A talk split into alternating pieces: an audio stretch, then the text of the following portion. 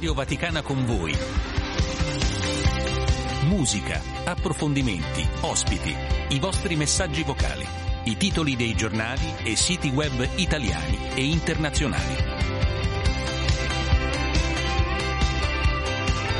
Luce Rossa, siamo in diretta, buongiorno da Andrea De Angelis. Oggi è martedì 19 dicembre, sei giorni al Santo Natale, 335 12 43 722 è il numero per intervenire in diretta, mandate messaggi di testo, sono tanti, ma mandate anche i messaggi vocali, fate sentire le vostre voci le trasmetteremo in diretta qui a Radio Vaticana con voi. Ringrazio in regia Giuseppe Mauriello, tecnico del suono, al suo fianco Silvia Giovarrosa che mi guida in questa diretta di due ore. Sono tanti i messaggi, dicevo, già arrivati. Mi piace partire da Roseli che nell'augurarci una buona giornata sottolinea la bellezza della puntata odierna di Papale Papale che è andato in onda alle 6.41 come ogni giorno e che andrà stasera in onda alle 19.46. Un appuntamento dunque del buongiorno, poco prima delle 7, poi praticamente all'ora di cena. Ci scrive Roseli, papale papale di oggi, le parole di Francesco del 2016 sono attualissime per i piccoli che stanno vivendo questo periodo storico davvero profetico. Un caro saluto a tutti, un buongiorno con eh, Gesù ci arriva da Angelo e poi eh, ci scrive ancora al 335 12 43 722 Teresa che ci parla della parola di oggi, luce, pace, giustizia, misericordia, ecco la promessa che si compie, che già germoglia anche in questo tempo di avvento, a mandarci numerosi link, perché dovete sapere, ci inviate anche tanti brani e tanti articoli al nostro numero eh, WhatsApp, in particolare questa mattina di buon'ora domenica che Domenico, Domenico c'è scritto che salutiamo. E poi ancora un Dio ci benedica, svegliamoci per sperare la pace. Buongiorno, e questo il pensiero arrivato poco fa da Valerio. Tanti gli ospiti oggi. Inizieremo con Giancarlo Lavella per parlare di un documento di ieri che ha fatto davvero il giro del mondo. Ci sarà anche la nota del nostro direttore editoriale, poi proseguiremo la salute, sarà protagonista la medicina, in particolare le cure palliative, tanto spazio come sempre alla musica. Parleremo anche di fotografia, lo faremo con Emergency, ma iniziamo con un brano che conosciamo tutti,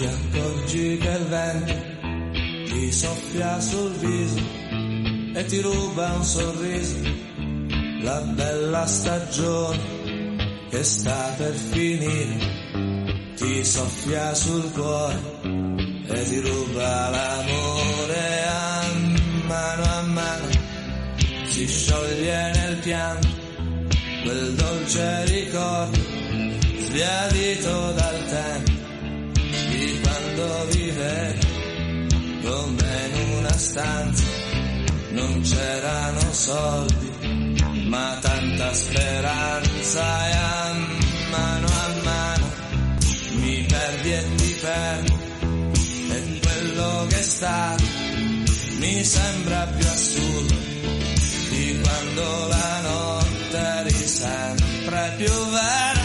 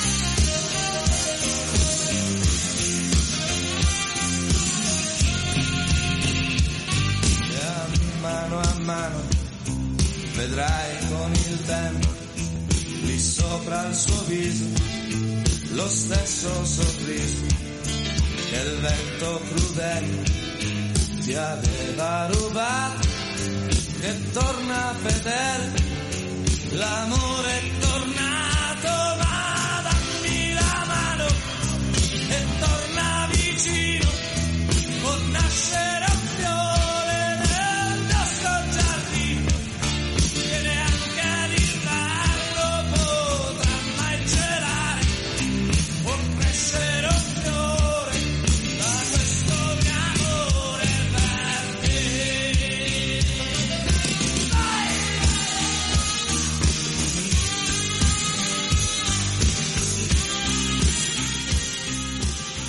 Vorrei che questo Natale non fosse di luce e vetrine, ma solidale, condiviso nel servizio di chi è solo, di chi ha troppo poco, c'è bisogno di tanto amore. Perché una società che corre lascia indietro chi non ha la capacità di mantenere lo stesso passo. Non è una vera società, ce lo scrive Filomena e poi salutiamo ancora, clicco sulla foto, si tratta di Domenico, continuiamo il nostro cammino di vita in un mondo che ha perso troppo spesso l'umanità. Il Vangelo ci riporti sulla eh, retta via. Ancora il buondì arriva da Simonetta e poi c'è chi ci manda una foto del presepe, si tratta di Marco e in particolare una riflessione su Zaccaria, uomo giusto, non crede, rimane muto, ma le parole di Dio, ci scrive Marco, si compiranno a loro tempo, il Signore crea, non si ferma davanti alla nostra sterilità, ogni sua promessa si compie, non è un uomo che dice e poi si eh, pente ancora messaggi, ma sono tanti questa mattina quelli che stanno arrivando. A scriverci in questo caso è eh, Rita e poi un abbraccio ci arriva da Gian Matteo. Qualche appuntamento del giorno, gli abituali, li conoscete bene, alle 12 vi ricordo dalla Santa Casa di Loreto potremo pregare insieme l'Angelus e il Rosario. Questa sera la Santa Messa alle 19 verrà celebrata dal Santuario dell'Amore Misericordioso. Ci troviamo a Colle Valenza in Umbria è una frazione di Todi. Si riunisce oggi a New York il Consiglio di sicurezza dell'ONU sulla situazione in Libia e poi sulla questione relativa all'Iran. Sempre è atteso nel pomeriggio, intorno alle 16, il voto per quanto riguarda un possibile stop alle ostilità, non un vero e proprio cessate il fuoco, ma una sospensione parziale. Insomma, sui giornali le agenzie parlano di notizie ancora eh, parziali per quanto riguarda la guerra tra Israele e Hamas. Infine, a Marrakesh, in Marocco, si apre il sesto forum arabo-russo. Sono le 8.19 e come dicevo poco fa, vogliamo adesso parlare di un documento che ha avuto grande risalto ieri sulla stampa italiana e internazionale,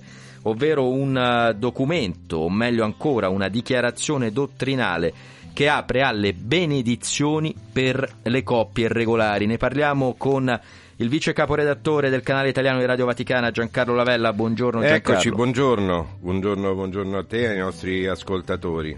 Cosa dice questo testo? Ma sì, guarda, ehm, innanzitutto il significato è, è il cuore del pastore che non chiude mai la porta, no? Questo può essere il senso di questa dichiarazione della Congregazione per la dottrina della fede che apre alla possibilità di semplici benedizioni alle coppie irregolari.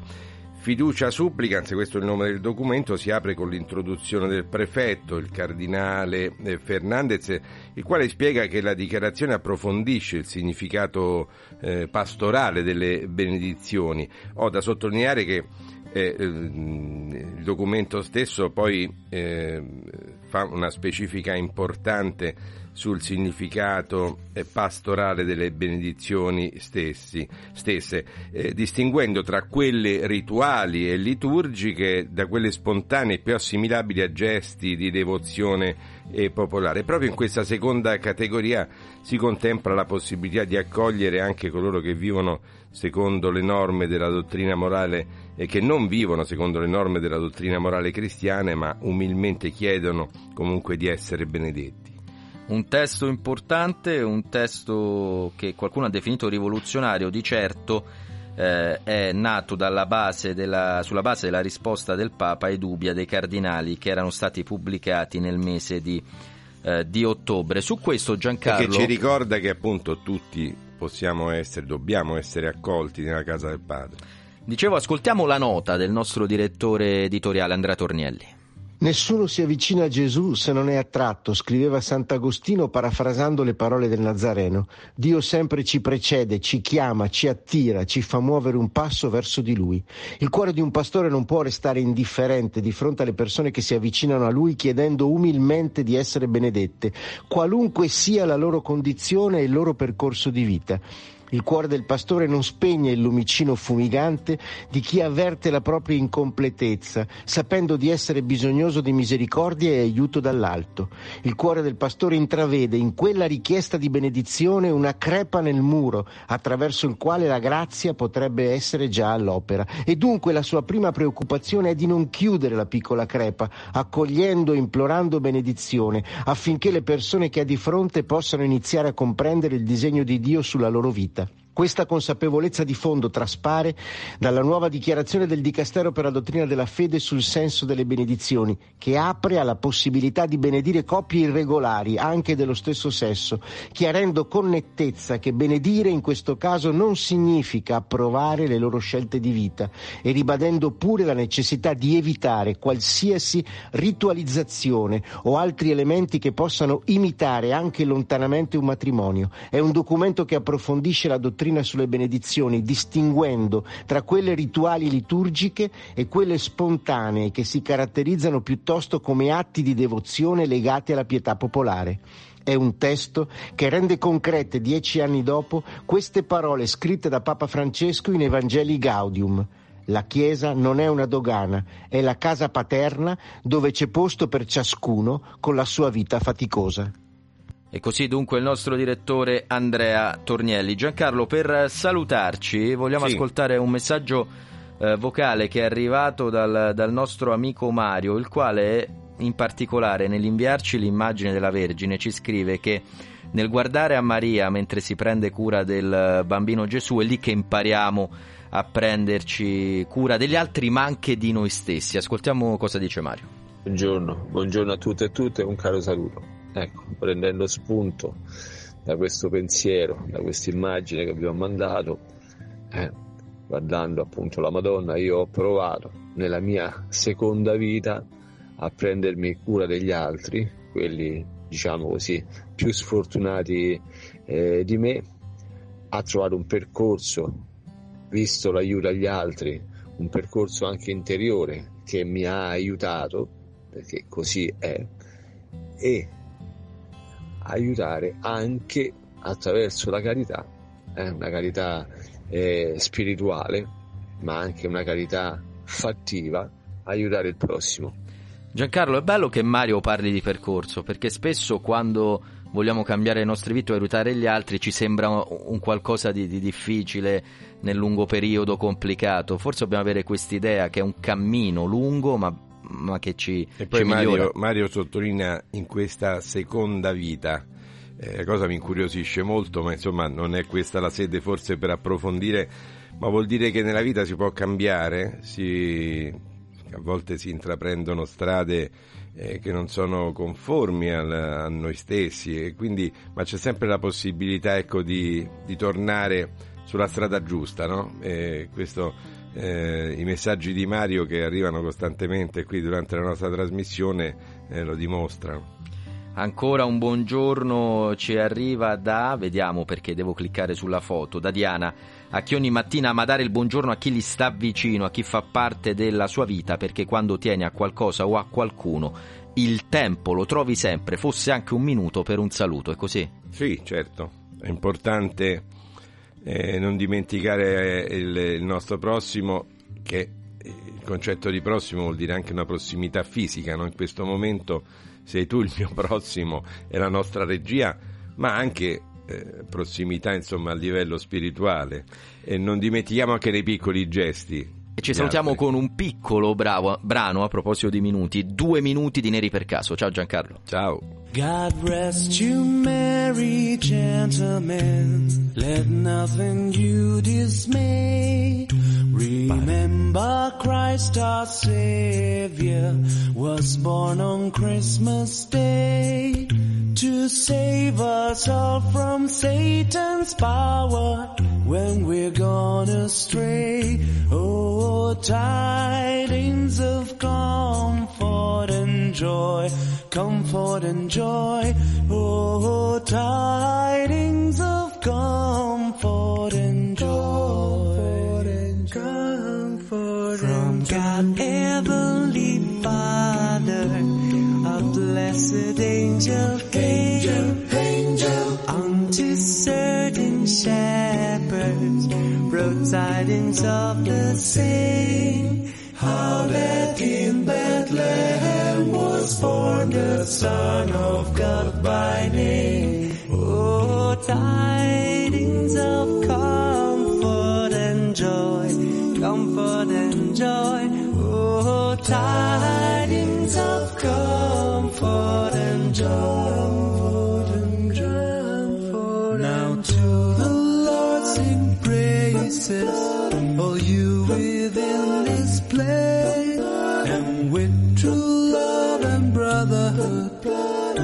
each other now embrace. This holy tide of Christmas, all others doth deface.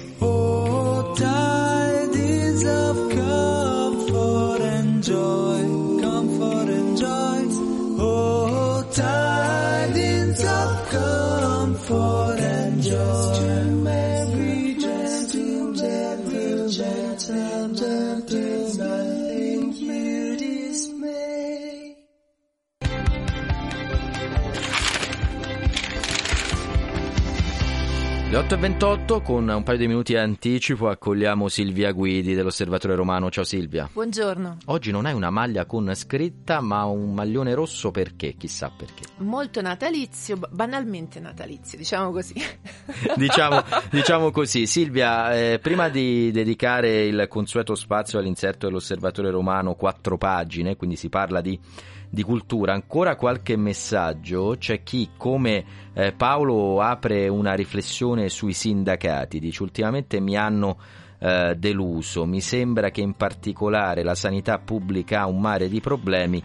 Ho letto quell'inchiesta relativa alle ambulanze a Roma che sono ferme nei parcheggi perché mancano le barelle che dalle vetture vengono prestate al pronto eh, soccorso. Che paese è quello che non riesce a rispondere alle emergenze? Altro tema che sollevate è quello relativo invece alla guerra tra Israele e Hamas. Ha ragione il Papa, scrive Paola, sono gli armamenti che muovono le coscienze, anziché le coscienze a portarci alla, alla pace. Salutiamo ancora Lidia, buongiorno, condivido ciò che Mario ha detto poco fa, dunque il messaggio vocale del nostro ascoltatore, siamo tutti fratelli e figli dello stesso padre e ancora c'è chi ci ricorda che la Chiesa è la casa di tutti dobbiamo aprire le porte a tutti, nessuno escluso, per accogliere come ci chiede di fare Francesco. Vedi Silvia quanti messaggi, oggi tantissimi, questa mattina si vede che eh, i nostri ascoltatori sono particolarmente stimolati.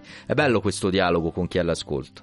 Sì, è commovente eh, il messaggio di Mario perché lui si mette molto in gioco, poi non- chiaramente i dettagli della sua vita è giusto non, non condividerli, però ehm, si mette tanto in gioco, come dire io ho due vite e sono contento e fiero di avere una vita numero due molto più bella della prima, più vera, più, più gioiosa.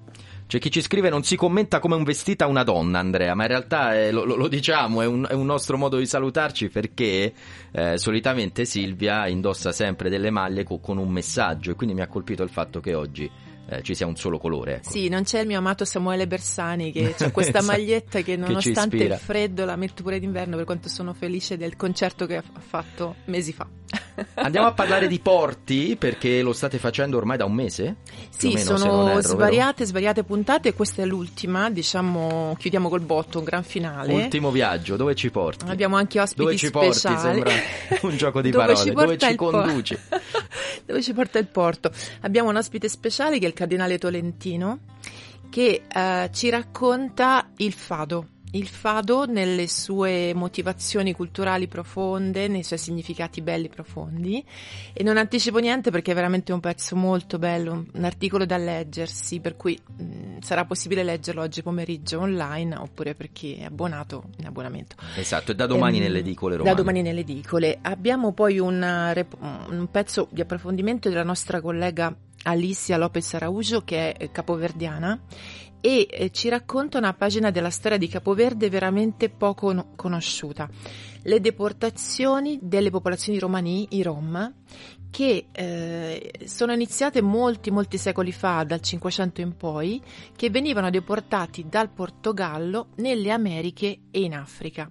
Capoverde era lo snodo di, di passaggio, diciamo, di questi lunghissimi viaggi e molti si fermavano a Capoverde. Quindi lei racconta le comunità rom che commerciavano in eh, spilli, bigiotteria, scialli decorati e che facevano gli ambulanti e, e si muovevano da un continente all'altro, deportati dai portoghesi.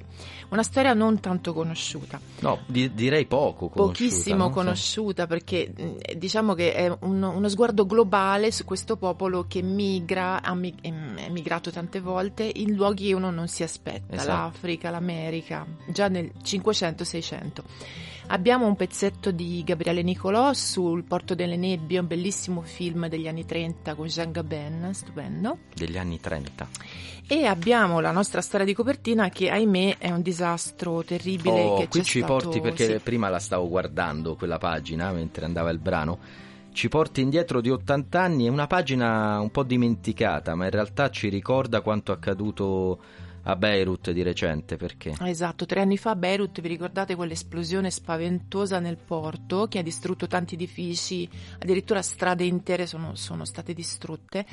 E ahimè a 80 anni fa è successa la stessa cosa nel Golfo di Napoli, infatti per questo abbiamo titolato Il Vaillant del Golfo di Napoli, un disastro di proporzioni enormi passato un po' sotto silenzio perché c'era la seconda guerra mondiale nel 43, quindi purtroppo in mezzo ai bombardamenti che hanno devastato Napoli c'è stato anche uno strano bombardamento dal mare da parte di questa motonave carica strapiena di bombe e di armi che è esplosa distruggendo un intero molo, un intero pezzo del, del porto e anche tanti tanti edifici della città. Addirittura l'esplosione è stata così enorme che ha appiccato incendi anche alla stazione dei treni per cui ci sono state oltre 600 vittime, oltre 3.000 feriti e interi palazzi distrutti e i, napoletani se lo ricordano, infatti l'autore del libro che ce lo racconta, Marco Liguori, mh, ha avuto l'idea di approfondire questo tema perché i suoi nonni e i suoi genitori gli hanno raccontato com'era andata la storia in presa diretta, insomma c'erano e gli hanno raccontato i dettagli. Grazie Silvia Guidi per averci presentato quattro pagine. Tra l'altro, eh, prossimo martedì Radio Vaticana con voi non sarà in onda, è il giorno di, di Santo Stefano, quindi gli auguri da, da tutti noi e dagli ascoltatori alla vostra redazione. Qual è il pensiero che vuoi condividere con chi è all'ascolto per questo Natale?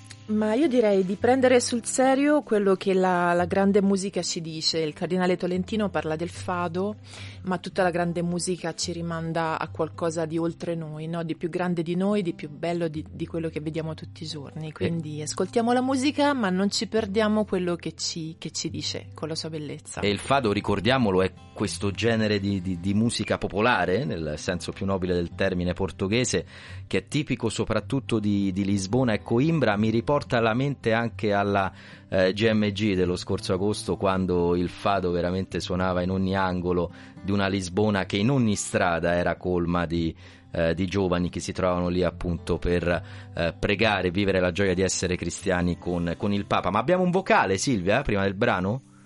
Mi sembra di sì. Sì, ascoltiamo. Buongiorno amici di Radio Vaticana, sono Osvaldo da Merano. Un saluto a tutti e anch'io vi mando un articolo, l'articolo il l'articolo di Natale, il Natale. Capito la battuta? Ciao. Capita la battuta, Silvia? Sì. Capite, sì. Ci salutiamo con Freddie Mercury. Ciao Osvaldo.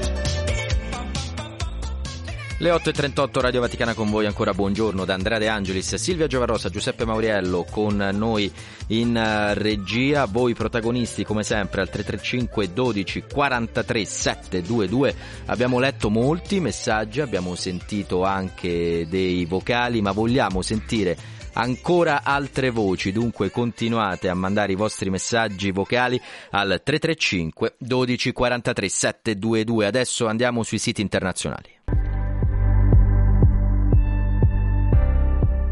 Partiamo dalla BBC, bbc.com, in primo piano il terremoto in Cina, in questa zona rurale nel nord-ovest del paese. Sono almeno 118 i morti, centinaia i feriti, forse anche mille eh, le vittime. E i soccorritori affrontano per cercare di salvare il maggior numero di persone possibile temperature gelide temperature sotto lo zero. Questa è la situazione in Cina che dunque è in risalto sul sito della BBC. In Africa con nigrizia.it, in Egitto con Al-Sisi che vince come eh, prevedibile, sottolinea il quotidiano dei Comboniani le elezioni e ora sarà al potere fino al 2030. Il titolo, il generale riconfermato in assenza di rivali. In Francia con Le Monde, nuova legge sull'immigrazione. In Francia cosa sta accadendo? Si sta lavorando in questi giorni, in queste ore, su una nuova legge che dovrebbe appunto normare la questione migratoria, ma sono stati interrotti i lavori. Perché? Perché le parti, diversi partiti hanno cercato di sedersi allo stesso tavolo. L'esito non è stato al momento felice. Il comitato pluripartitico non è infatti riuscito a trovare una soluzione, un vero e proprio compromesso, ma, scrive il quotidiano francese, si riprenderà a breve.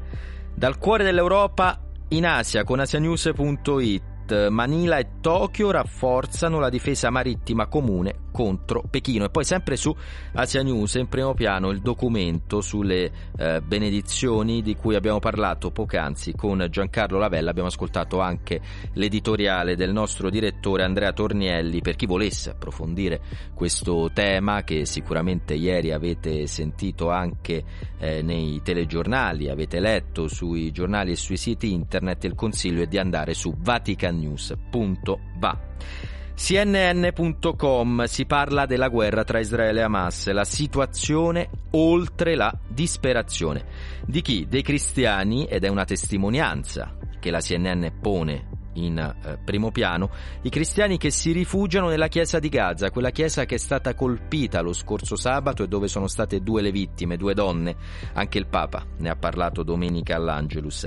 A parlare di una situazione oltre la disperazione, in questo caso, è un parlamentare britannico che ha la famiglia intrappolata proprio all'interno del complesso della chiesa di Gaza. Ecco dunque la storia che presenta la CNN. Andiamo in Spagna con il país.com e qua si parla di povertà infantile. Una dispensa vuota e un autunno senza riscaldamento. Secondo l'UNICEF la Spagna, ammetto che non lo sapevo, ha il peggior tasso di povertà infantile nell'Unione Europea. Sentite i numeri, quasi il 30% dei minori, dunque più di un minore su quattro in Spagna, vive in una situazione vulnerabile. È il dato peggiore per quanto riguarda l'intera Unione Europea. La denuncia arriva dall'UNICEF. Infine, su Foglia de San Paolo, la notizia di apertura è questa benedizione che il Vaticano approva per le coppie irregolari, comprese quelle dello stesso sesso. Le 8.42, ancora un brano musicale e poi proseguiamo la nostra rassegna stampa.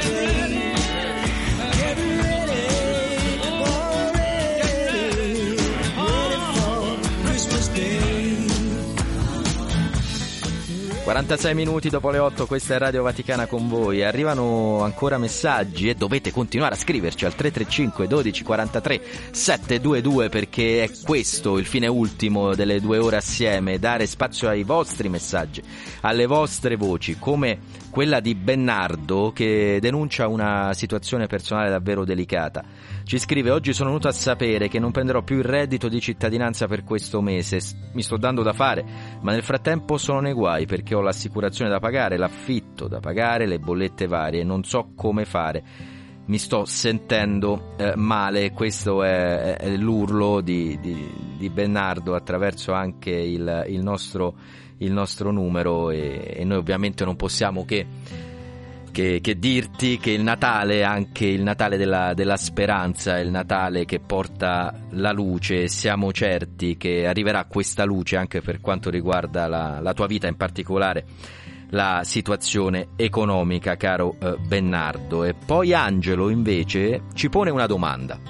C'è qualcosa di peggio di tenere il proprio bambino morto tra le braccia urlando disperato con le bombe che urlano in cielo più di te? Questo è l'inferno in terra. Chiaro il riferimento di Angelo alla guerra, in particolare questa espressione l'inferno in terra, lo ricordiamo la scorsa settimana, è stata utilizzata dall'ONU, dalle Nazioni Unite, per descrivere quanto sta accadendo nella striscia di Gaza. Continuate a scriverci 335 12 43 722, adesso andiamo a sfogliare assieme i quotidiani italiani.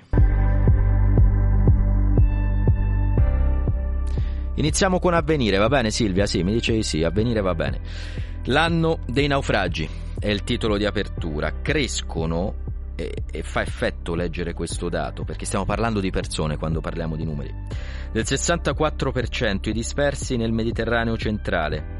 Anche i 61 morti di sabato, cioè di tre giorni fa, potevano essere salvati. L'anno dei naufragi, dunque, il titolo di denuncia di avvenire.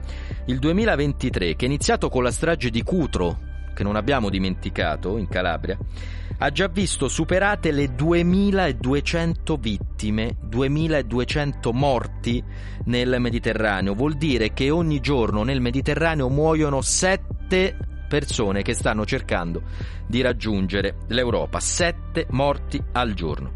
Nell'ultimo decennio 60.000 migranti sono morti nel tentativo di raggiungere l'Europa, così dunque il quotidiano dei vescovi. Poi a centropagina, mi piace provare a descrivere questa foto, c'è un soldato israeliano vicino al confine di Gaza che suona il violino in una pausa dei combattimenti. E appunto si vede questo giovanissimo soldato accanto a una antenna parabolica e poi c'è una ci sono delle armi e c'è anche una, una scatola che contiene eh, del, degli oggetti e probabilmente altre armi che suona il violino. E allora ecco il titolo il gioco di parole di avvenire, un coro per la tregua a Gaza. Il coro in realtà è quello di voci che dovrebbero arrivare oggi pomeriggio alle Nazioni Unite ed è anche eh, favorito dal pressing americano. Il voto però in realtà, lo abbiamo detto anche questa mattina al Radio Giornale, è slittato, gentili ascoltatori, da ieri a oggi per questa nuova tregua a Gaza, definita anche da alcuni la tregua di, di Natale perché proprio gli Stati Uniti non sono favorevoli a una cessazione delle ostilità, ma bensì solo a una sospensione delle, delle stesse. Andiamo sulla Repubblica che ci conduce invece in Italia. Attacco al Quirinale, il titolo di apertura. Il presidente del Senato La Russa, che lo ricordiamo è la seconda carica dello Stato, secondo Repubblica ha attaccato la prima carica dello Stato, ovvero il presidente Mattarella. Le parole di La Russa. Il capo dello Stato ha poteri più ampi di quelli dati dalla Costituzione. Il premierato, e dunque la riforma costituzionale sostenuta dal governo Meloni, li riporterebbe a posto. Insorge l'opposizione, il Partito Democratico, puntano a una democrazia populista e caduta la maschera di La Russa. E poi ancora il giurista Azzariti ricordano chi voleva il ritorno all'assolutismo regio. E dunque vedete come sia eh, infuocato il clima per quanto riguarda la politica italiana per la questione relativa alle riforme costituzionali. E poi in eh, primo piano anche eh, ciò di cui parlavamo poc'anzi, il titolo della Repubblica è giusto benedire le unioni gay, la svolta del Papa che divide la Chiesa. Il, eh, andiamo sul Corriere della Sera, siamo a pagina 6. Qui si parla di un'altra questione, ma sempre la politica italiana in primo piano. MES accuse gravi e false. Chiedo un giurì d'onore a parlare è l'ex presidente del Consiglio Giuseppe Conte, leader del Movimento 5 Stelle, che accusa l'attuale primo ministro italiano Giorgia Meloni. La lettera di Conte al presidente della Camera Fontana. Lo scontro ormai è frontale. Giuseppe Conte contro Giorgia Meloni. Il leader 5 Stelle con una conferenza stampa annuncia di aver chiesto di convocare il giurì d'onore della Camera per valutare le parole della Premier Giorgia Meloni nei suoi confronti. La Presidente del Consiglio mercoledì scorso parlando della ratifica del MES aveva detto l'ha fatta il governo Conte, l'ha fatta senza mandato parlamentare e un giorno dopo essersi dimesso quando era in carica solo per gli affari correnti. Da quel momento la polemica non si è più placata. Il Fatto Quotidiano, pagina 11, si parla di ambiente, si parla di COP, l'articolo di Francesco Labini. Sentite il titolo, la COP28 certifica la fine dell'età della ragione. Scrive Labini, abbiamo vissuto per 250 anni abbracciando i valori dell'illuminismo guidati dall'ideale di utilizzare la ragione per migliorare la prospettiva umana. E i dati sull'aspettativa di vita mostrano che se una volta l'età media era intorno ai 30-35 anni, oggi è oltre i 70 anni e supera gli 80 anni nei paesi sviluppati, praticamente viviamo il doppio di prima. Le carestie una volta comuni sono state ridotte e si verificano principalmente in zone di guerra.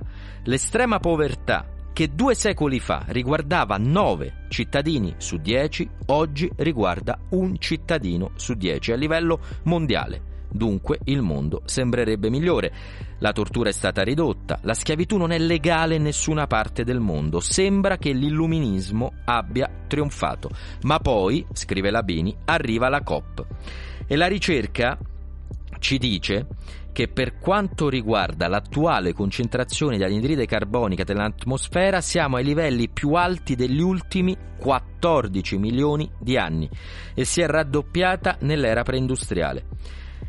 La ricerca mette dunque in luce il divario significativo tra i processi naturali del passato, le attività umane contemporanee, evidenziando una preoccupante accelerazione dei cambiamenti climatici. Ecco perché dunque la COP28 certifica la fine dell'età della ragione. Interessante questo articolo a pagina 11 del Fatto Quotidiano. A pagina 17 del Messaggero invece si parla di economia, in particolare del mercato del lusso, che non conosce crisi. Forse qualcuno di voi lo ricorderà, durante la pandemia, quando molte attività erano bloccate, a crescere era solo il mercato del lusso. Bene, la notizia è che continua a crescere senza sosta.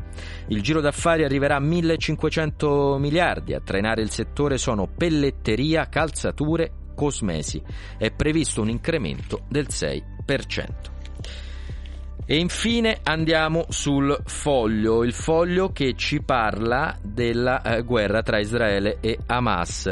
Non è solo la guerra di Israele, è la guerra dell'Occidente, la pressione per gli ostaggi. L'idea che gli ostaggi potessero essere salvati dentro al territorio di Gaza non è più credibile, le informazioni sui 100 prigionieri sono poche e i racconti di coloro che sono riusciti a tornare non sono sufficienti a costruire una mappa della loro prigionia. Insomma, in sostanza, il foglio eh, sottolinea quanto sottolinea anche parte dell'opinione pubblica israeliana per gli ostaggi nelle mani di Hamas da ormai due mesi e mezzo si sta facendo troppo poco. Sono le 8.54, vi ricordo ancora il nostro numero 335 12 43 722 per intervenire in diretta perché proseguiremo dopo il radiogiornale delle ore 9 ancora un'ora assieme, avremo tanti ospiti, tra cui la redazione portoghese, Emergency per parlare di una mostra fotografica e poi ancora parleremo di cure palliative e di musica. Per il momento ci fermiamo qui, ci ritroviamo tra pochissimi minuti.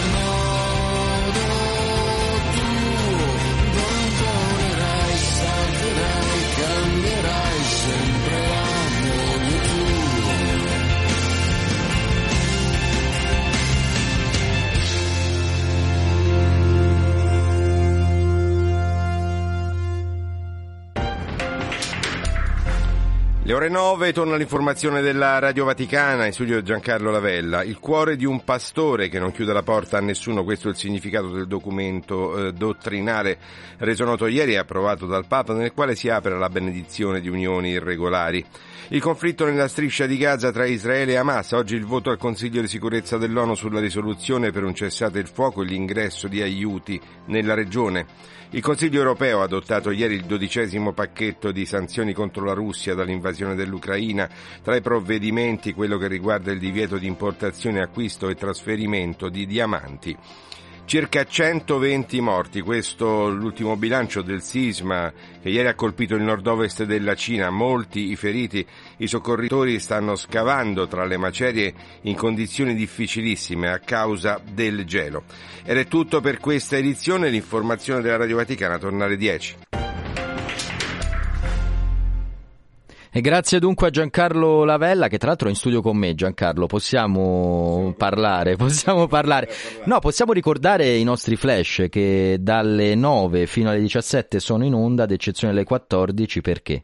Perché alle 14 c'è il radiogiornale, diciamo quello più ufficiale, così come quello delle 8, eh, un radiogiornale di più ampio respiro in cui ci sono anche, oltre eh, alle cronache, gli approfondimenti. Quindi vuol dire che ti risentiremo alle 10. Ci sentiamo alle 10 e poi alle 14 lasceremo eh, ai colleghi il, il microfono per quella che sarà poi l'attività del Papa svolta durante la, la mattinata. Noi ci sentiamo tra pochissimi minuti con Silvonei Proz, che vedo già al di là del vetro, è responsabile della redazione in lingua portoghese. Un brano e torniamo in onda.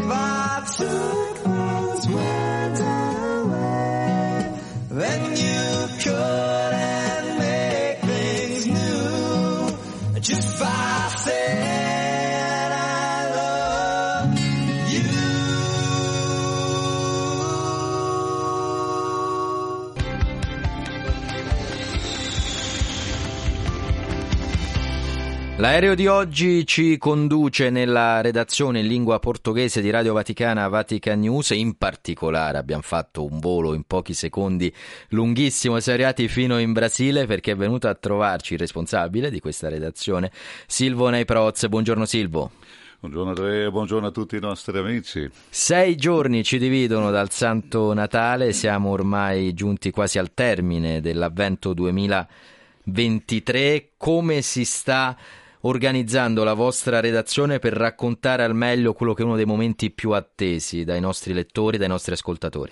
Beh, il nostro sguardo va oltre il Brasile naturalmente perché per noi la car- caratteristica del Natale il contrario di qua dell'emisfero nord è che noi abbiamo il caldo. In questo periodo un caldo veramente fuori misura. Parlavo ieri con i miei amici a, a Rio, 38-39 gradi così.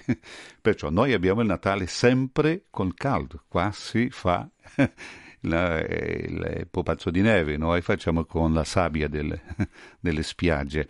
La cosa curiosa nel Natale, noi naturalmente facciamo il, eh, pinheirino, che è l'albero di Natale, e per ricordare la, la neve mettiamo cotone, no? per, per dire che c'è anche la neve. Giusto, È il cotone, mo- può- il cotone, mettiamo il cotone bianco no? Perché- per capire che ehm, il presepio, naturalmente ogni regione del Brasile ha una caratteristica molto propria, no? Eh, nord-est per esempio c'è una caratteristica, è tutto di argilla, molto ben fatto, nel sud è un po' più eh, lavorato con legno, è così, ma una cosa molto interessante anche di questa tradizione eh, nostra. E la tradizione gastronomica? Perché E mi sta gastronomia- incuriosendo. Anche questo va, va molto. Vede, chi sta al mare, il pesce, naturalmente, ma noi abbiamo il, il Perù, Perù che è il tacchino. Non è il giorno di az- azione di grazia come li fanno negli Stati Uniti, ma eh, anche il Natale. Il perniu, perniu è, è l'arrosto di maiale, si fa anche m- molto tipico perché la cena di Natale è una cena in famiglia molto forte, è molto sentita. C'è la messa, eh, la messa che noi chiamiamo la messa del gallo, no? Del gallo? Messa do gallo, la messa do gallo, perché è il gallo che canta annunciando che il Certo. bambino è nato.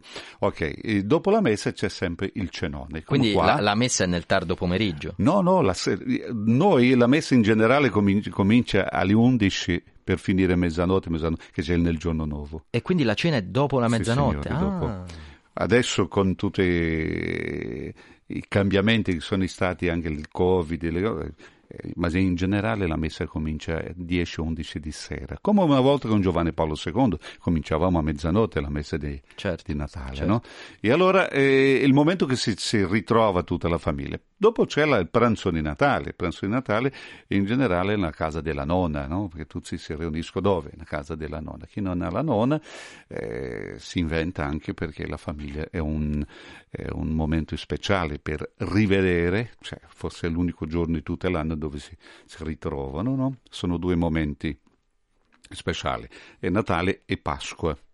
Capodanno tutti al mare, perciò è una cosa molto tipica brasiliana. Per concludere, Silvo, è un Natale questo dove il, la parola pace risuona con una forza che, correggimi se sbaglio, veramente negli ultimi, nell'ultimo anno sì, perché in particolare dopo il conflitto in Ucraina, però negli ultimi decenni probabilmente augurare almeno nel continente europeo la pace. Noi lo vediamo anche dai messaggi dei nostri ascoltatori. Speriamo che sia un anno di pace, speriamo che il Natale porti la pace. Sembra quasi di essere tornati, almeno per quanto riguarda l'Europa, indietro di decenni, è così. Vedi, eh, ieri stavo facendo la notizia di Gaza, non della parrocchia Sagrada Famiglia di Gaza, che Come è no? stata colpita sabato, no, due donne sono stati uccisi.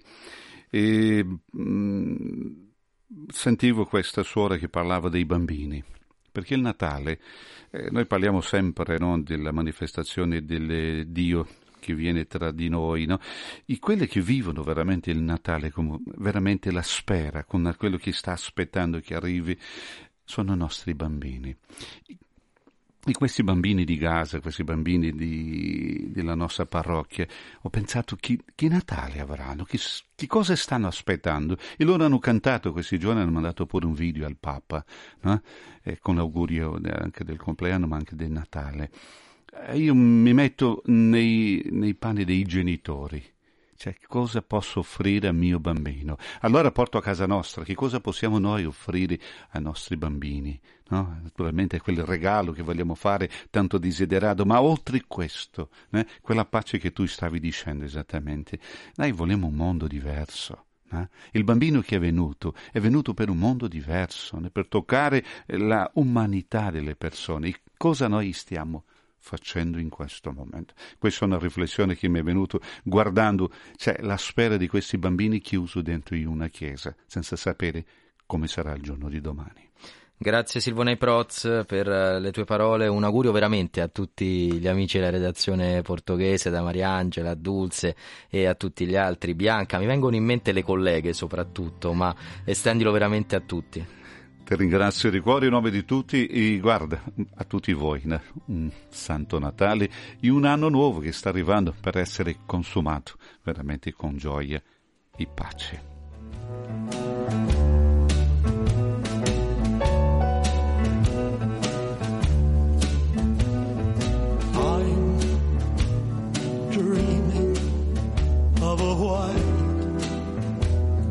caress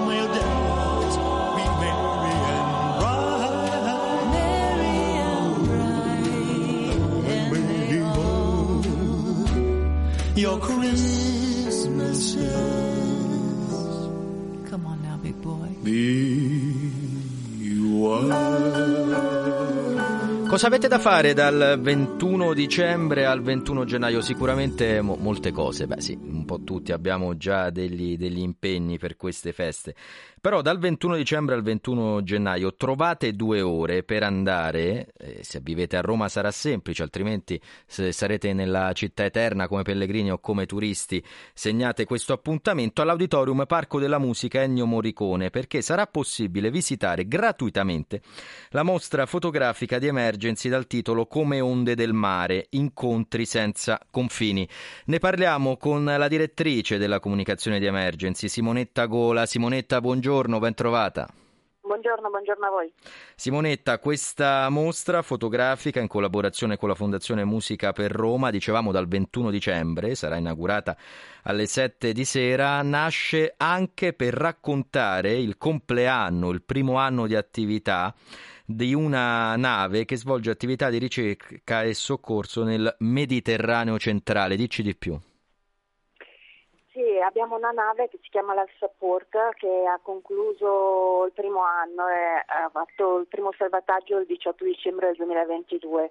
È una nave a cui tenevamo molto, un progetto a cui tenevamo molto eh, perché fino all'inizio della guerra in Ucraina eh, la guerra in Europa era nel Mediterraneo, una- un territorio estremamente militarizzato dove non venivano rispettati i diritti umani.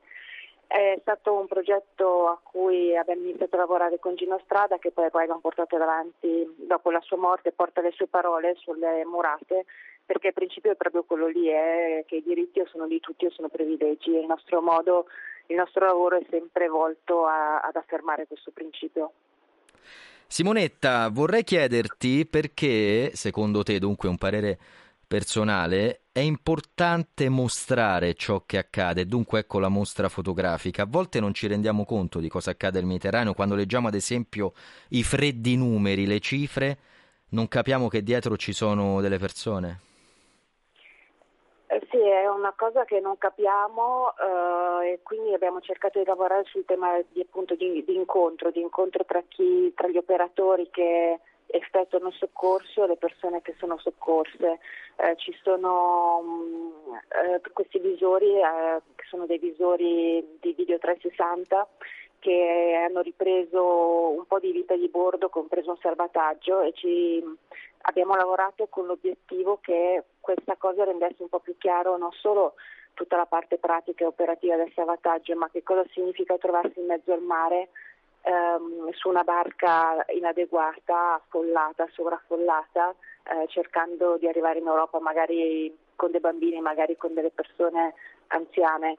Ehm, è il nostro modo di far capire un po' di più se comunicare ha un senso è di mettere in comune delle esperienze, delle- dei valori e quindi noi abbiamo cercato di raccontare attraverso questa mostra eh, una cosa di cui sentiamo parlare molto, come ci ha detto un ragazzo di un liceo, eh, è una cosa di cui parliamo molto ma non sappiamo niente.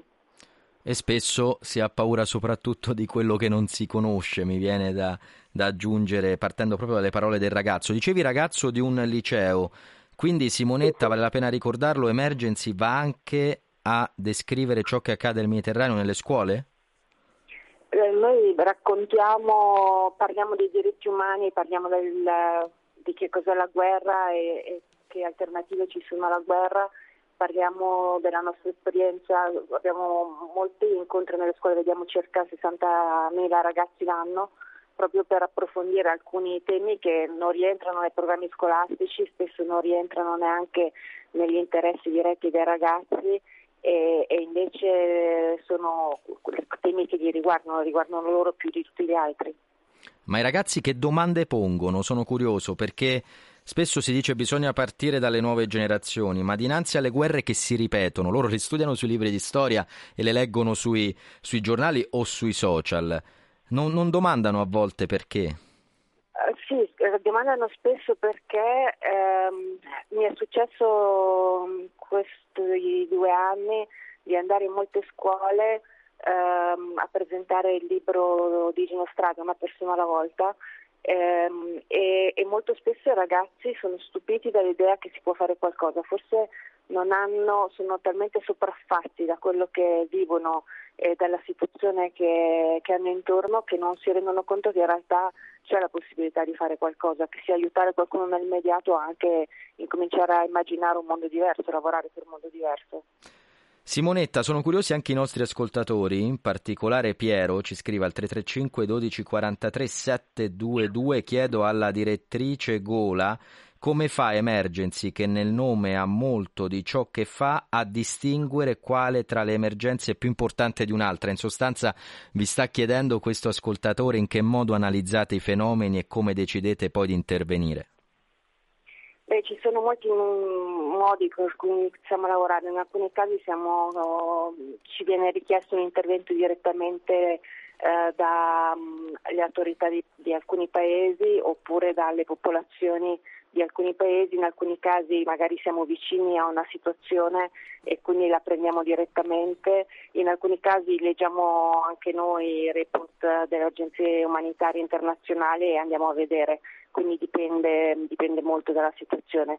Le emergenze sono tantissime, quindi ovviamente noi siamo una piccola organizzazione, grande in Italia ma piccola rispetto ai bisogni sicuramente, ma rispetto anche a molte organizzazioni internazionali per cui non possiamo affrontare tutto quello che vorremmo e quindi mh, in base appunto a queste valutazioni poi capiamo dove abbiamo delle risorse che possono fare un po' la differenza. E per concludere, Simonetta, ieri parlavamo con il collega eh, Sebastian Ferrari della redazione spagnola di come il fenomeno migratorio a volte non sia conosciuto a livello globale. Magari si parla dell'area del Mediterraneo, come giustamente fate voi in questa eh, mostra, ma non si sa nulla di quanto accade con altre persone migranti in altre parti del mondo. Probabilmente lo sforzo di emergency è anche questo, far sì che non si spengano i riflettori su questa o quell'area del pianeta, ma che i diritti umani davvero arrivino ovunque, siano rispettati ovunque. Ma io credo che la migrazione sia un fenomeno strutturale in una situazione dove esiste un'emergenza climatica, esiste un'emergenza sicurezza dettata da guerre di cui non parliamo mai ma che esistono, dove aumenta la disparità eh, di vita tra la popolazione con una polarizzazione tra persone molto ricche e persone molto povere sia un fenomeno diffuso ovunque. Noi vediamo un pezzettino, ma penso a, a, alle migrazioni ad esempio tra il Messico e gli Stati Uniti dove vengono compiute le violazioni dei diritti umani terrificanti, esattamente come da noi. E, e però è un tema di cui si parla poco, che viene strumentalizzato a fini elettorali e che invece andrebbe gestito non solo perché si tratta dei diritti delle persone, ma perché oggettivamente sappiamo, quando guardiamo lucidamente i dati, che al di là dei diritti delle persone che hanno di muoversi c'è anche un beneficio che le persone migranti portano nei paesi dove arrivano, ovviamente. Nel nostro caso, ad esempio, con eh, la crisi demografica che stiamo vivendo, ovviamente l'arrivo di persone giovani Um, potrebbe, potrebbe, essere di grande aiuto. E poi noi parliamo sempre di queste persone come delle vittime, e lo sono, di, di molte cose, um, sono vittime di cose a cui li costringiamo noi non dando loro dei canali di accesso all'Europa sicuri e legali, però sono portatori di grandi risorse eh, e forse dovremmo cominciare a vederlo in questo modo. Dunque appuntamento a dopodomani, il 21 dicembre alle 19 verrà inaugurata la mostra Emergency come onde del mare incontri senza confini a Roma, all'Auditorium e Parco della Musica Ennio Morricone. Avete tempo un mese, dal 21 dicembre al 21 gennaio, per visitarla gratuitamente. Grazie alla direttrice Simonetta Gola, grazie Simonetta, buon lavoro, grazie, per quello che fate. Grazie. grazie. Le 9.23 ancora un brano e poi i prossimi ospiti ci hanno raggiunto qua in studio, si parla di un tema importante tra un attimo.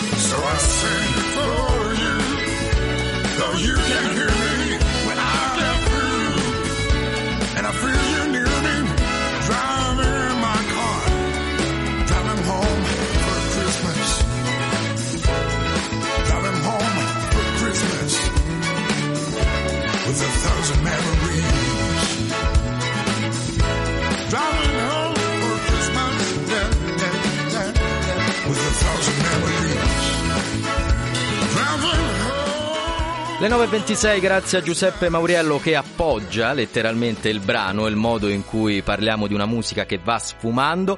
Grazie a Silvia Giovarrosa in regia, grazie soprattutto ai due ospiti che sono venuti a trovarci in studio qui allo studio 3 di Palazzo Pio, sede dei Media Vaticani, il dottor Stefano Quici che è dirigente medico dell'Hospice Gemelli Medical Center. Dottor Quici, buongiorno. Buongiorno. E grazie a Don Carlo Abate, incaricato dell'ufficio pastorale malati anziani della diocesi di Roma. Don Carlo, bentornato. Grazie, buongiorno a voi. È uno spazio mensile il nostro, di solito è l'ultimo martedì, Don Carlo, del mese, ma tra sette giorni eh, saremo a celebrare, a festeggiare il eh, Santo Natale, in particolare sarà Santo Stefano e dunque abbiamo anticipato di, di sette giorni, ma da gennaio poi tornerà l'appuntamento abituale dell'ultimo martedì del mese per parlare di cosa, in particolare di cure palliative. Nelle precedenti occasioni in cui abbiamo avuto modo di farlo qui a Radio Vaticana con voi, abbiamo innanzitutto sottolineato cosa sono queste cure palliative, abbiamo ragionato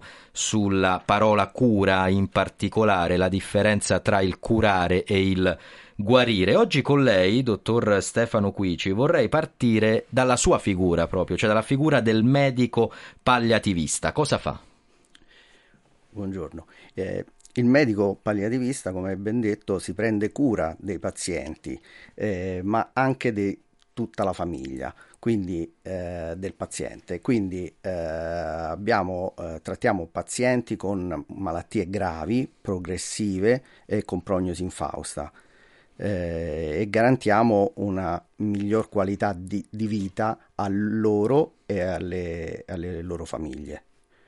Eh, per questo noi come medico trattiamo i sintomi, vari sintomi eh, tra cui, cui i più importanti sono il dolore, eh, l'astenia, la dispnea o la depressione. Eh, li trattiamo se- sicuramente dal punto di vista medico, ma eh, insieme a questi... a- Non c'è problema, Allora. credo che sia caduta una cuffia, ma siamo in uno studio radiofonico. Finché cadono cuffie andiamo avanti, se cade altro ci fermiamo. Prego, dottore. Insieme a- al, al- al controllo dei sintomi da parte del medico c'è bisogno di un'equipe multidisciplinare che collabori con noi medici eh, per prendere in carico totalmente il paziente sotto ogni aspetto. Quindi oltre al medico c'è sicuramente l'infermiere, lo psicologo, l'assistente sociale, l'operatore sociosanitario, il fisioterapista, l'assistente spirituale e i volontari. Un'equipe davvero complessa perché stiamo parlando di uno dei momenti più complicati da vivere per tutti e, e ciascuno. Mi ha molto colpito che lei tra i sintomi ha citato quasi subito, oltre al dolore, magari ci torneremo sul dolore tra un attimo, anche la depressione. Quanto conta quell'aspetto nell'avere cura di comprendere che non si è stressati, tristi, dispiaciuti, ma usare le parole per quello che è il loro significato, depressione. La depressione è importante in quanto eh, per questo c'è eh, la figura del- della psicologa presente, presente costantemente collabora direttamente con noi e, eh, ed è importante in quanto il- lo stesso dolore fisico può essere eh, aumentato dal, eh, da un senso di depressione sotto vari, vari aspetti, tant'è vero che noi definiamo il dolore anche il dolore globale, il dolore totale, dovuto eh, a, a una parte fisica vera e propria, a un aspetto psicologico, a quello socio-economico o a quello spirituale. Quindi il dolore non è solamente fisico. Don Carlo, Don Carlo Abate, parlavamo appunto dell'aspetto non solo fisico, lo chiedo all'uomo di chiesa, in particolare siamo a pochi giorni dal Natale, come si fa a parlare a coloro i quali sanno che probabilmente si apprestano a vivere per l'ultima volta il Santo Natale? È un percorso molto complesso che non, non richiede necessariamente delle risposte stereotipate. Quindi ehm, ogni persona è un universo a sé stante, ogni persona è un mondo di sensibilità, di percezioni, di emozioni, di vissuti momentanei, quotidiani. Quindi credo che quando ci si relaziona con una persona che si trova in una condizione come questa, che sia più o meno consapevole di quello che sta vivendo, perché non tutti hanno la consapevolezza e non tutti sono informati, c'è una bella differenza tra l'essere consapevoli e l'essere informati. Poi, casomai se c'è tempo svilupperemo questo concetto. Ma credo che comunque il saper, il saper stare, il so stare accanto a una persona eh, non è mai un percorso e, e- e un atteggiamento eh, standardizzato che omologato.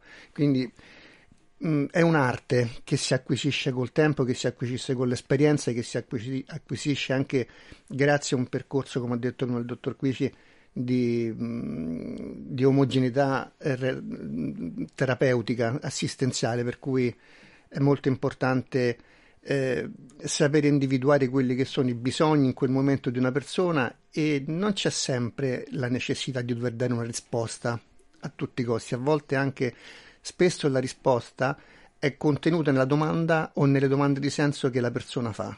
Allora a volte il silenzio, la comunicazione non verbale o una riformulazione di certe domande, no? Eh, perché mi stai chiedendo questo? Perché mi stai- sto morendo? Perché mi stai chiedendo questo? Che cosa ti spinge a chiedermi questo? Quindi la risposta, la domanda spesso contiene già una risposta. Allora, gradualmente si porta a galla, si fa uscire a galla quello che è un contenuto che magari si cela, si nasconde per mille umani motivi, ovvio. Ed è un Natale molto particolare anche, e ci piace sottolinearlo ogni volta che parliamo di cure palliative, per gli affetti più cari del, del malato. Penso in particolare ai familiari. A Natale la famiglia si riunisce.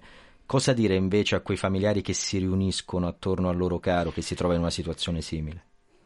È un, un buon percorso eh, mh, fare in modo che si riuniscano i familiari il più possibile per ridurre questo senso di solitudine, questo senso di sofferenza, questo senso, questo saper stare insieme, questo stare insieme fra di loro. È chiaro che riduce molto questo, questo senso di, in filosofia si chiama del già non ancora.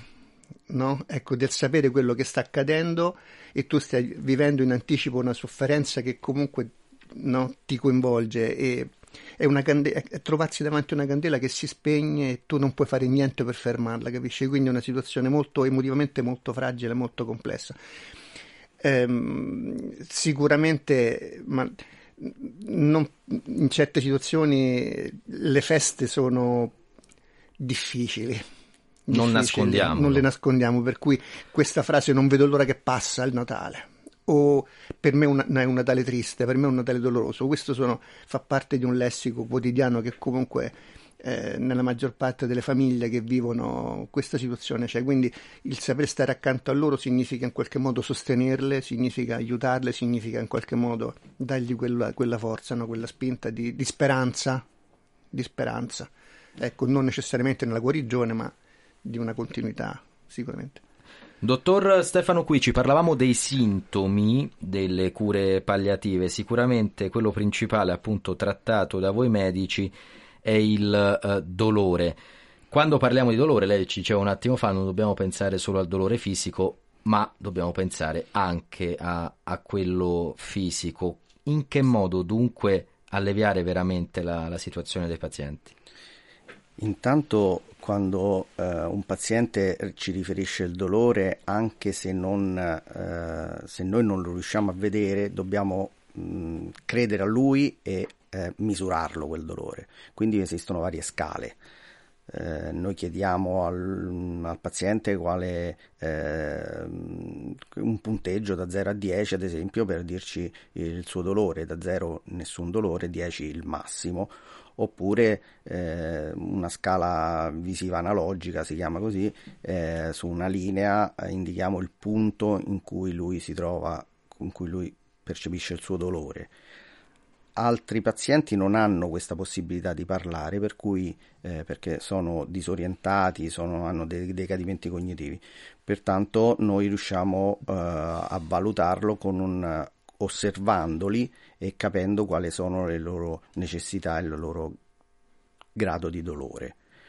Però tornando a- al, al dolore, è vero che noi trattiamo come medici il dolore fisico, però eh, c'è da dire proprio che noi facciamo cure palliative e non terapia del dolore, o meglio, facciamo anche la terapia del dolore, però c'è una differenza tra cure palliative, in cui si prende in carico tutto il paziente so- sotto ogni aspetto, appunto psicologico, socio-economico, eh, spirituale, e la pura terapia del dolore. Quindi noi facciamo terapia del dolore in, un, in un'equipe che prende tutti gli aspetti del, del paziente e tutti gli aspetti del dolore.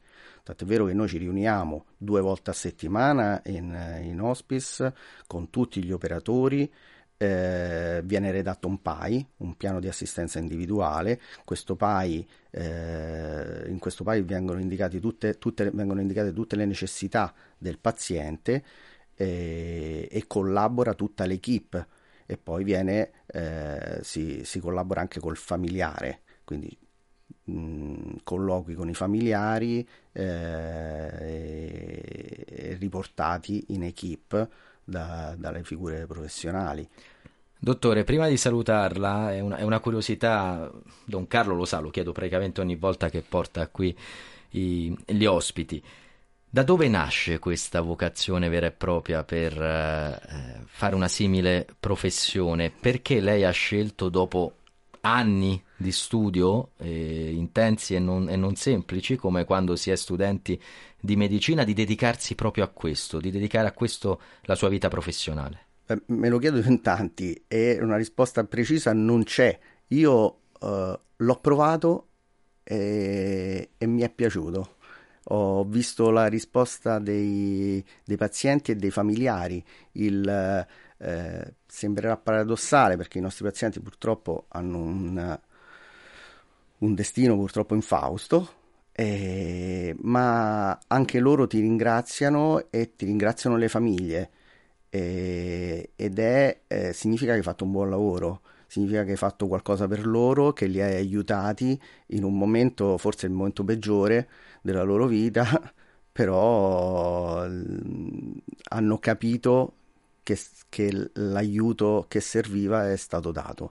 E io ho capito E- la sua passione ed- dagli occhi, dottore. Non so se Don Carlo è d'accordo, ma c'è un'emozione. Mi dispiace che non ci siano le telecamere a Mm. volte, forse è giusto così perché la radio è anche, è anche questo. Don Carlo, prima di salutarci, siamo a pochi giorni dal Santo Natale. Un messaggio di speranza. Lei prima diceva, senza, eh, dicevi, Don Carlo, senza nasconderlo, senza paura di nasconderlo. Non vediamo l'ora che passi a volte, dicono le famiglie, il momento di festa perché non c'è nulla da, da festeggiare. Però il Natale è speranza, è la nascita di un bambino, del Gesù bambino, e dunque la speranza non muore mai.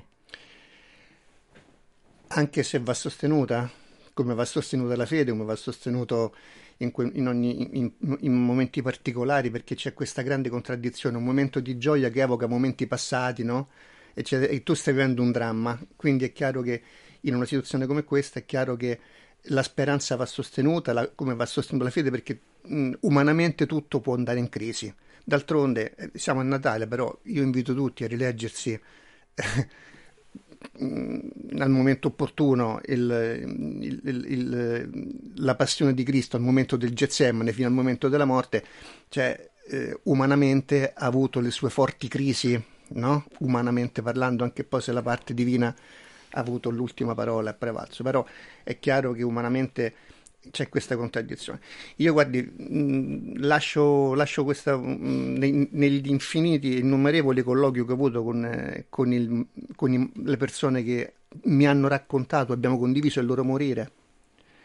Lo faccio sempre, porto la testimonianza di una di- che mi ha colpito molto, una signora, dico anche il nome Francesca, il cui, a quale avevo chiesto il permesso se dopo la sua partenza potevo comunque presentarla, farla conoscere a tutti, lo faccio conoscere. E quella mi disse, Carlo, io mh, eravamo in confidenza, dice, io dico questo eh, e dirlo a tutti da parte mia. Io ho imparato questo nella vita. Eh, smettila di dire a Dio che hai un grande problema e cominci a dire al tuo problema che è un grande Dio. Wow. Ecco, questa fu la testimonianza bellissima di Francesca, una delle migliaia che potrei raccontarvi, eh, detta da una persona che stava facendo il suo percorso consapevole e informata verso, eh, verso la morte. Smetti di dire a Dio che è un grande problema, comincia a tuo ormai con grande Dio, più speranza di questo voglio dire. Grazie davvero. essere. Ok. Grazie a Don Carlo Abbate, incaricato ufficio pastorale malati anziani della diocesi di Roma. Grazie, dottor Stefano Quici. Torni a trovarci quando vuole, dirigente medico dell'Hospice Gemelli Medical Center. Grazie a entrambi.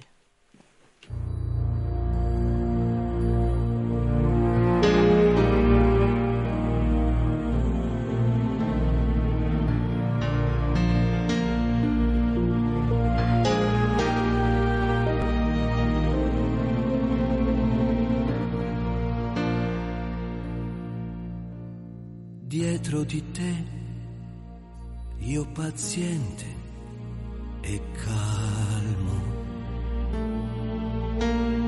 Dietro di te, un viaggio assurdo.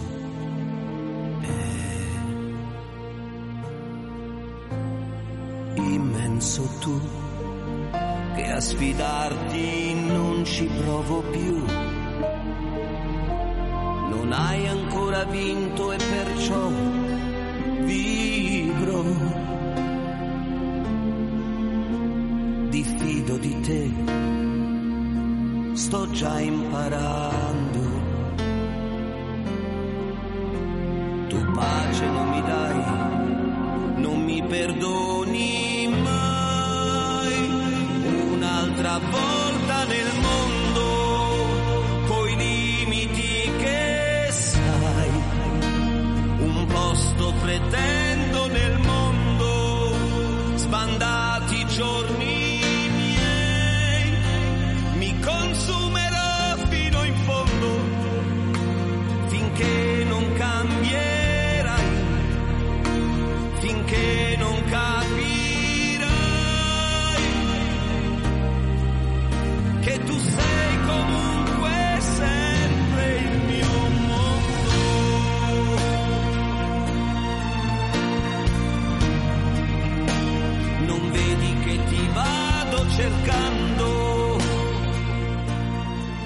Era Renato Zero, adesso sentiamo invece, grazie a Stefano Sparro, a chi fare gli auguri di buon onomastico.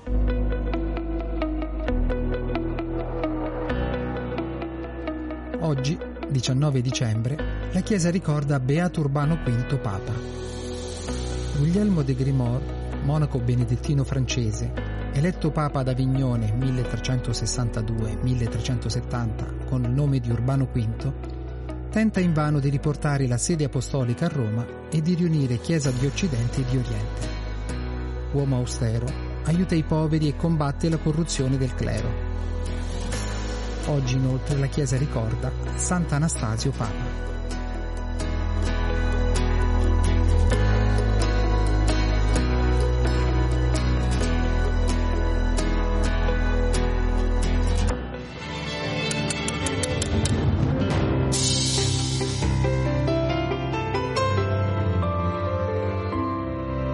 9.44 spazio dei musicali a chiudere questa diretta. Buongiorno Marco Di Battista. Buongiorno a te, buongiorno a tutti gli ascoltatori. Cosa ci offri oggi? Oggi eh, siamo sul pezzo, come si suol dire. Eh, parlo del Messia. O meglio, sarebbe dire del Messiah, come dicono gli inglesi, perché all'Accademia Nazionale di Santa Cecilia, qui all'Auditorium Parco della Musica, da domani 20 e con repliche il 21 e il 22 approda il Messia di Georg Friedrich Händel, questo capolavoro incredibile che ha segnato la storia della musica, che è diventato poi sinonimo stesso di Handel. Quando parli di Handel parli praticamente del Messia, anche se naturalmente ha scritto uh, davvero tantissime cose meravigliose. In particolare a dirigere questo Messia sarà John Nelson, un direttore giovanissimo che ha compiuto il 6 dicembre 82 anni e che ho avuto la fortuna tra l'altro di uh, vedere anche l'anno scorso a Coventry dirigere proprio il Messia. Lui è uno specialista del Messia, l'ha diretto praticamente anche di fronte a platee da, da concerti rock. E, e perché dirige molto il Messia? Perché è un credente e perché è convinto che lo ha scritto, credo che la guerra e il male non avranno l'ultima parola. Lo ha scritto l'anno scorso quando ha diretto il Messia a Coventry ed è importante il modo con cui lui esegue il Messia, perché è un'opera meravigliosa. La, il testo è preso, è, è, stato scritto da Charles Jennens ed è preso sia dalla Bibbia, Antico e Nuovo Testamento, sia dal uh, Book of Common Prayer della liturgia anglicana. Inizia con una sinfonia e subito dopo questa sinfonia, tipicamente barocca, bellissima, ma c'è un punto inizia un recitativo che io ho ascoltato milioni di volte, ma ogni volta, lo confesso, mi spunta la lacrimuccia. Sentiamo come inizia sulle parole Comfortier, comfortier my people, say your God. Confortate, confortate il mio popolo, dice il vostro Dio.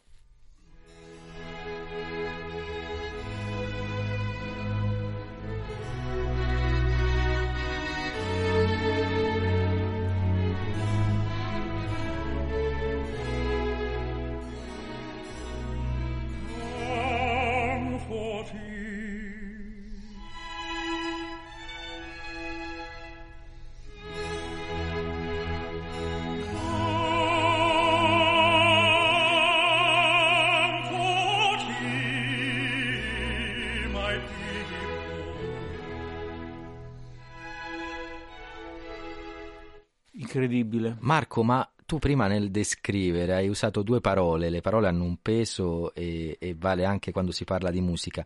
Capolavoro assoluto, cos'è che rende un'opera un capolavoro assoluto? Il capolavoro assoluto è un qualcosa che passa attraverso i secoli e rimane attuale il fatto di riconoscerci nella musica uh, di autori del passato remoto vuol dire che questi autori hanno scritto dei brani, usiamolo sto brutto vocabolo, immortali.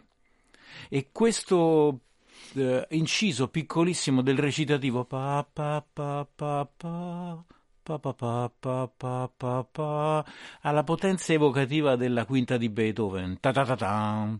solo che qui c'è la dolcezza della preghiera. E il Messia è questo, non c'è, tranne che nell'annuncio della nascita, non c'è nessun riferimento diretto a Gesù. Il Messia parla di quello che c'è attorno. sono tre parti. Nella prima parte si, par- si inizia con eh, l'Antico Testamento, con Isaia, e si arriva alla nascita eh, del Signore. Nella eh, seconda parte c'è la passione, morte e poi il famoso Alleluia. E nella terza parte c'è una dichiarazione di fede, praticamente in quello che ci aspetta dopo. E che dire, visto che siamo sotto Natale, un pezzettino di For Unto Us a Child is Born, eh, sì, è nato per noi un bambino.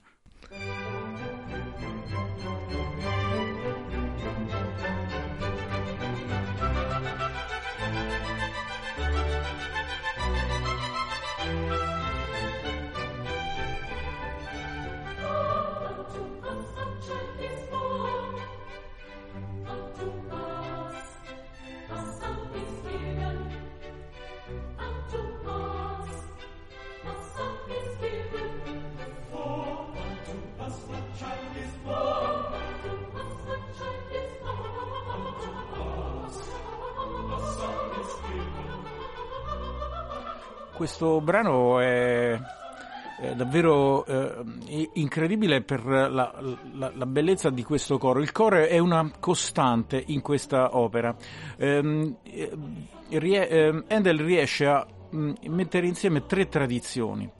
Quella italiana, quella nostrana, quella romana direi anzitutto, perché l'oratorio lui lo ha imparato a conoscere qui a Roma nei primi del Settecento, qui ha scritto un capolavoro, un altro capolavoro, scusate, mi ripeto, Il trionfo del tempo e del disinganno, un oratorio meraviglioso. Poi eh, c'è la tradizione della passione tedesca che lui ha conosciuto invece ovviamente in Germania nel 1712, poi nel 19 c'è stata la prima, lui aveva scritto la Brockes Passion, la passione di Gesù su testi appunto di Brockes, un altro eh, lavoro molto bello che rientra nella passione luterana. E poi c'è eh, l'anthem cosiddetto, questo ehm, coro, questo inno che è tipico della tradizione inglese, britannica e de- di tutta la chiesa anglicana poi. E quindi però io proprio un assaggino di Roma lo faccio sentire perché c'è a un certo punto nella eh, prima parte una pifa, una piva diremmo noi, e questo- questa atmosfera eh, pastorale è l'atmosfera che lui ha imparato a conoscere qui a Roma.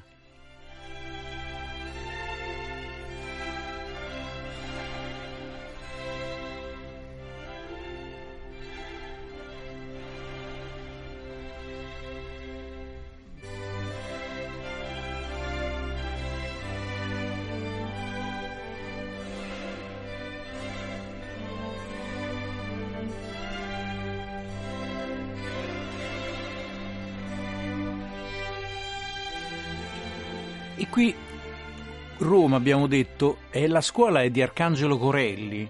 Arcangelo Corelli, grandissimo musicista, vissuto, mh, non era nato a Roma, ma ha vissuto qui a Roma, è sepolto al Pantheon e questa cosa è significativa. Ha insegnato la musica a tutta l'Europa eh, barocca e anche a Handel, con il quale tra l'altro ha avuto anche un diverbio, ma questo capita tra Ma musicisti. hai- Hai parlato di atmosfera pastorale e, e questo dà molto l'idea di quello che poteva essere Roma e che ancora è.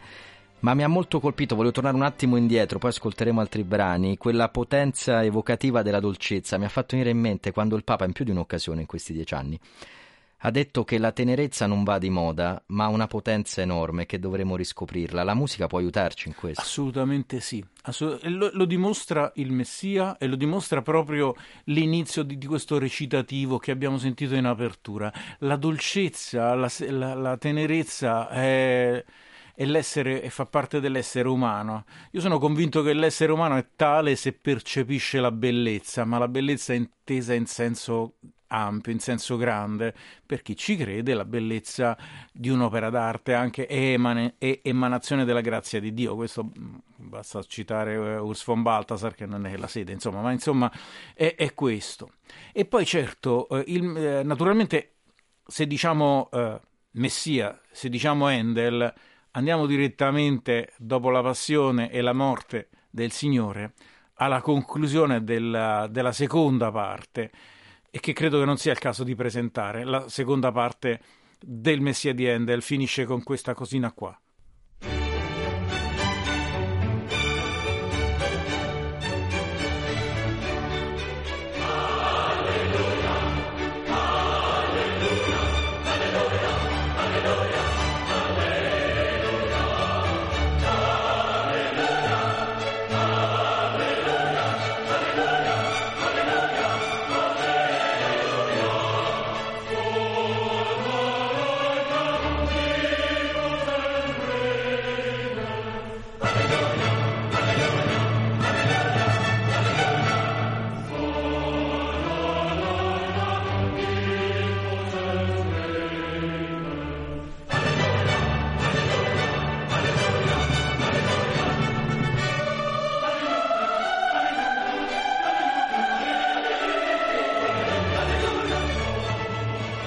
Regia suscita emozione, eh, questo Eh, certo. ascolto. Ma è impossibile veramente non avere questa emozione. E ricorderei che è tradizione eh, nel Regno Unito e non solo, al- al- nel momento dell'alleluia, di alzarsi in piedi tutti quanti, perché effettivamente è un momento forte, è il momento della resurrezione, insomma. Non puoi fare. Ma dopo la resurrezione che cosa avviene? Avviene che da parte nostra ci deve essere la fede e allora ecco l'apertura della, della terza parte del Messia di Handel con il soprano che canta I know that my Redeemer liveth. Io so che il mio Redentore vive al- è quasi un credo, però cantato da un soprano. Poi in questo caso è Kirite Kanawa, un soprano meraviglioso.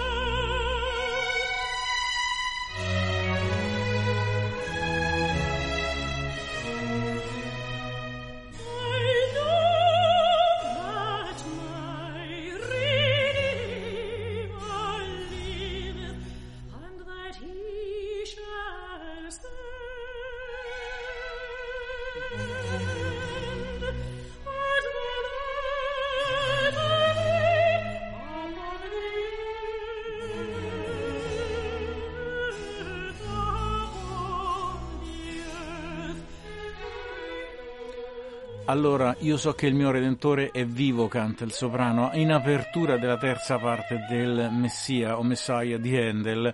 Io vorrei ricordare al volo che con John Nelson, eh, col coro e l'orchestra dell'Accademia di Santa Cecilia, 20, 21 e 22 dicembre ci saranno anche il soprano Sarah Blanche, il contralto Sasha Cook, il tenore Christian Adam e il basso Anthony Robin Schneider. È importante perché è un gruppo che ha scelto anche John Nelson e che appunto dicevamo è una persona che sa esattamente dipingere questo messia dando tutte le sfumature musicali da una parte e religiose, perché no, di fede sicuramente dall'altra. Per chi ci segue da Roma all'auditorium, giusto? Sì, all'Auditorium Parco della Musica per la stagione sinfonica dell'Accademia Nazionale di Santa Cecilia. Per chi ci segue invece, i nostri fedeli ascoltatori, ricordiamo stasera cosa accade alle 10? Stasera è martedì e quindi c'è il programma di musica da camera da non perdere perché lo sappiamo che la musica da camera è la quinta essenza del far musica. Ti viene voglia di l'ascolti e ti viene voglia di suonare. E allora spero che magari qualcuno ascoltando la musica da camera nostra magari abbia voglia di prendere uno strumento in mano e cominciare a studiarlo. Quindi la musica da camera sta al venir voglia di suonare come l'alleluia sta all'alzarsi in piedi. Eh, più o meno. più o meno è così. Grazie Marco Di Battista, ultimo ascolto e poi E salutiamo. L'agnello che fu immolato e c'è redenti di fronte a Dio attraverso il suo sangue è degno di ricevere la potenza, la ricchezza, la sapienza e la forza. Così, con questo grandissimo coro, Worthy is the Lamb that was slain, finisce il Messia di Handel e ci sarebbe milioni di, di cose da dire, ma lasciamoci con la musica che è la cosa migliore. Grazie davvero a Marco Di Battista, Giuseppe Mauriello in regia con Silvia Giovarrosa, Andrea De Angelis a tutti voi, appuntamento a domani e ricordatelo, se c'è motivo per lamentarsi, ce ne sono sempre almeno due per non farlo. Ciao!